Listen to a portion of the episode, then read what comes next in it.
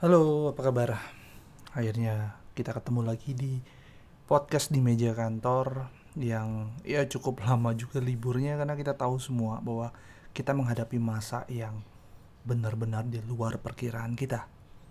Pandemi COVID-19 ini benar-benar kalau istilahnya yang saya pernah dengar di salah satu obrolannya Mas Siwo, uh, Mas Yuswo Hadi, ini akan menciptakan the new normal Kenapa the new normal? Mungkin karena terlalu banyak yang berubah. Alhasil ini tidak disebut perubahan itu sendiri, tapi ini men-set satu standar baru yang kita sebut the new normal. Normal setelah masa Covid ini adalah normal yang berbeda dengan normal-normal yang kita hadapi sebelumnya. Melingkupi banyak hal. Kalau kita di dunia bisnis mungkin ini melingkupi perubahan di lanskap bisnis, melingkupi juga uh, perubahan uh, consumer behavior, melingkupi juga perubahan opportunity opportunity yang ada gitu. Jadi ini ya beberapa orang mungkin bisa bilang ini negatif, tapi beberapa orang bisa bilang ini positif atau justru celah opportunity yang baru buat sebagian bentuk bisnis. Nah, tapi untuk nggak lebih jauh dari situ, uh, eh, gue pengen cerita dikit tentang uh, hal yang mungkin kita sebagian besar pekerja profesional itu hadapi di momen sekarang, yaitu work from home. Nah, ayo, pasti banyak yang mendengar kalau memang kalian adalah uh, target marketnya di meja kantor, which is itu adalah profesional, itu kalian mengalami hal yang mungkin hampir mirip. Ada beberapa company yang mungkin nggak ikutan uh, join ke uh, apa ya mode work from home ini karena memang mereka berada pada bisnis yang masih harus tetap ada di kantor tapi mungkin sebagian besar itu terimpact pada akhirnya uh, harus kerja dari rumah. Nah, banyak hal menarik dari sini adalah orang-orang itu tadinya merasa bekerja dari rumah itu adalah sesuatu yang menyenangkan.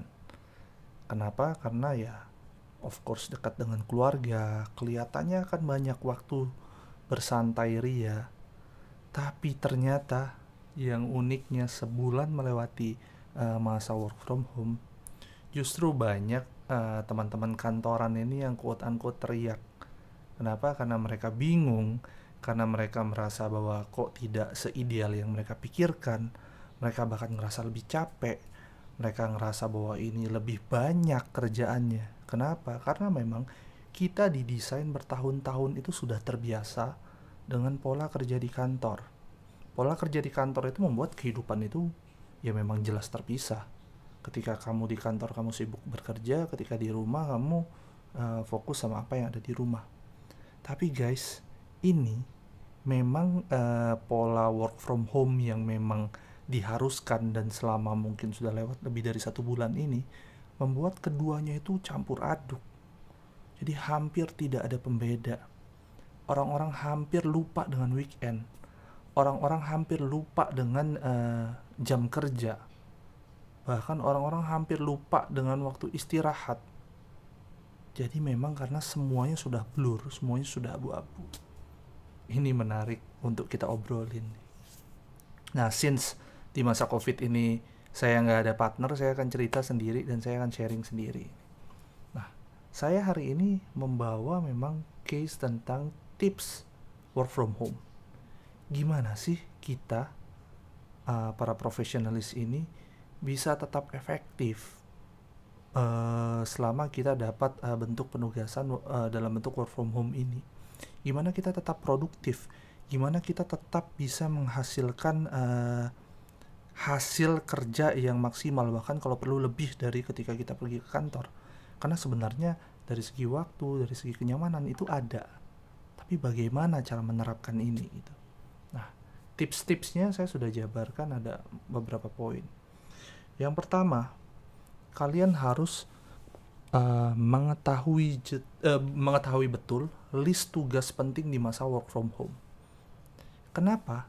Karena ini bukan sesuatu yang remeh. Ketika kita kerja di rumah kita cukup uh, jauh dari ekosistem uh, bekerja kita biasa, kita tidak satu tempat dengan bos, kita tidak satu tempat sama teman-teman sekitar.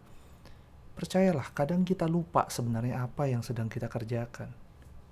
That's why akan sangat penting kalau kamu melisting tugas penting di masa work from home. Kalau perlu tulis misi-misi atau hal-hal yang memang harus kamu selesaikan di masa work from home.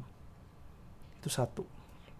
Nah, yang kedua, kamu harus memastikan kebutuhan peralatan yang akan menunjang kamu untuk melakukan uh, kerja dari rumah ini, work from home ini.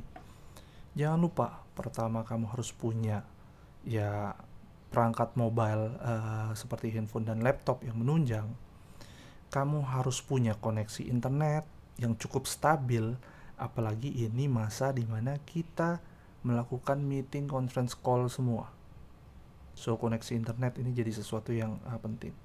So kamu juga harus punya software atau video uh, software video data sharing misalnya kayak sekarang ada Zoom, ada Microsoft Team, ada GoToMeeting dan lain-lain gitu. Dan kamu juga harus siap pulsa telepon. Untuk kamu, kamu yang memang uh, quote unquote pemakaiannya naik drastis, apalagi kamu seorang desainer yang kerap mengupload uh, hasil pekerjaan kamu dan itu membuat pulsa internet kamu turun eh sorry naik menggila. Bukan tidak mungkin kamu mengajukan ke kantor bahwa kamu tunjukkan faktanya dan uh, quote unquote kamu meminta support dari kantor untuk hal tersebut itu terus yang ketiga kalau nomor satu tadi saya bilang membuat list tugas besar kamu nomor tiga itu harus membuat to-do list tiap awal minggu dan kalau perlu tiap awal hari supaya itu tadi kalian bisa monitor penuh apa yang kalian kejar apa yang kalian selesaikan jadi kalian harus punya catatan minggu ini saya menyelesaikan apa dan kalau perlu hari ini saya menyelesaikan apa. Itu penting. Pergunakan uh, seperti yang saya pernah ceritakan sebelumnya aplikasi mungkin seperti Wunderlist, Microsoft To Do itu banyak sudah dan teman-teman bisa pakai itu. Terus yang nomor empat, ini yang paling penting, hal yang hilang ketika kita work from home, yaitu kamu harus buat suasana bekerja yang memang uh, meningkatkan gairah kamu untuk meng, uh, tetap produktif dan mengerjakan hal-hal kantor. Kalau istilah saya itu buat pojok bekerja yang nyaman di rumah. Kalau perlu setiap kamu bekerja, kamu akan fokus untuk menggunakan pojok tersebut. Bikin feelnya agar uh, pojok tersebut memang menunjukkan suasana untuk kamu tetap mood bekerja seperti kamu ketika uh, berada di kantor. Katakanlah kalau misalnya kalian punya ruang kerja khusus bagus. Kalau nggak punya, let's say kalian punya satu area meja pojok yang memang jarang uh, didatangi oleh uh, anggota keluarga yang lain, tingkat percayaan yang cukup, kursi yang bagus dan ergonomis ini penting banget gitu. Terus uh, taruh semua peralatan kerja dokumen kalian di sana dan buat suasananya sekantor mungkin. Nah, ini akan jadi pojok yang sangat membantu kalian ketika kalian work from home untuk waktu yang panjang. Nah, nomor 5. Ini yang penting banget. Kalian harus beri pengertian ke keluarga bahwa ini bukan liburan tambahan. Ini memang uh, kalian ada di rumah tapi kalian tetap mempunyai kesempatan untuk uh, bekerja, kalian tetap uh, memiliki kewajiban untuk menghadirkan hasil kerja atau tugas ke atasan kalian. Jadi tanggung jawab itu ada. Karena apa? Sebagian besar uh, keluarga kerap tidak uh, paham perbedaan ketika secara fisik Anda ada di rumah tapi secara pikiran Anda banyak disita oleh hal-hal yang sifatnya berhubungan dengan kantor which is itu tetap menjadi kewajiban karena kalian sedang work from home. Nah, kalian harus menjelaskan dari awal ke keluarga bahwa uh, ini bukan liburan tambahan. Ini adalah mode tetap bekerja tapi kebetulan dari rumah. Oke. Okay? Nah, yang terakhir kalian harus membiasakan meeting jarak jauh. Kenapa? Ada beberapa hal yang berbeda. Yang pertama, kuantitas meeting akan jadi lebih banyak karena orang-orang selalu menduga orang lain itu selalu ada di depan laptop sehingga tanpa perasaan bersalah mereka akan set meeting itu uh, dengan kuantitas yang cukup banyak tanpa jeda waktu karena mereka berpikir oh orang-orang di balik uh, sana pasti memang ada di depan uh, laptop setiap hari. So it's okay saya pasang uh, jadwal meeting yang lumayan uh, mepet.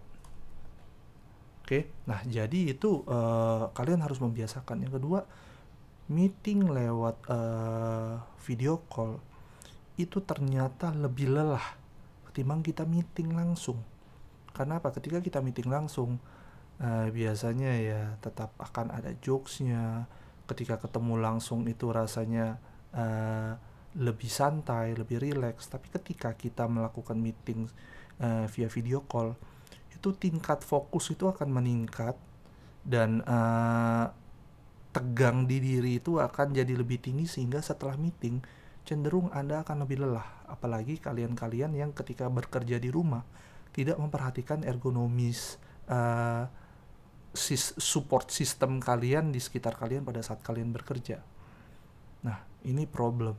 Jadi kalian harus membiasakan dan kalian harus mencari style kalian sendiri untuk bisa tetap kuat ketika uh, terus-terusan kalian harus melakukan uh, maraton video uh, video call meeting.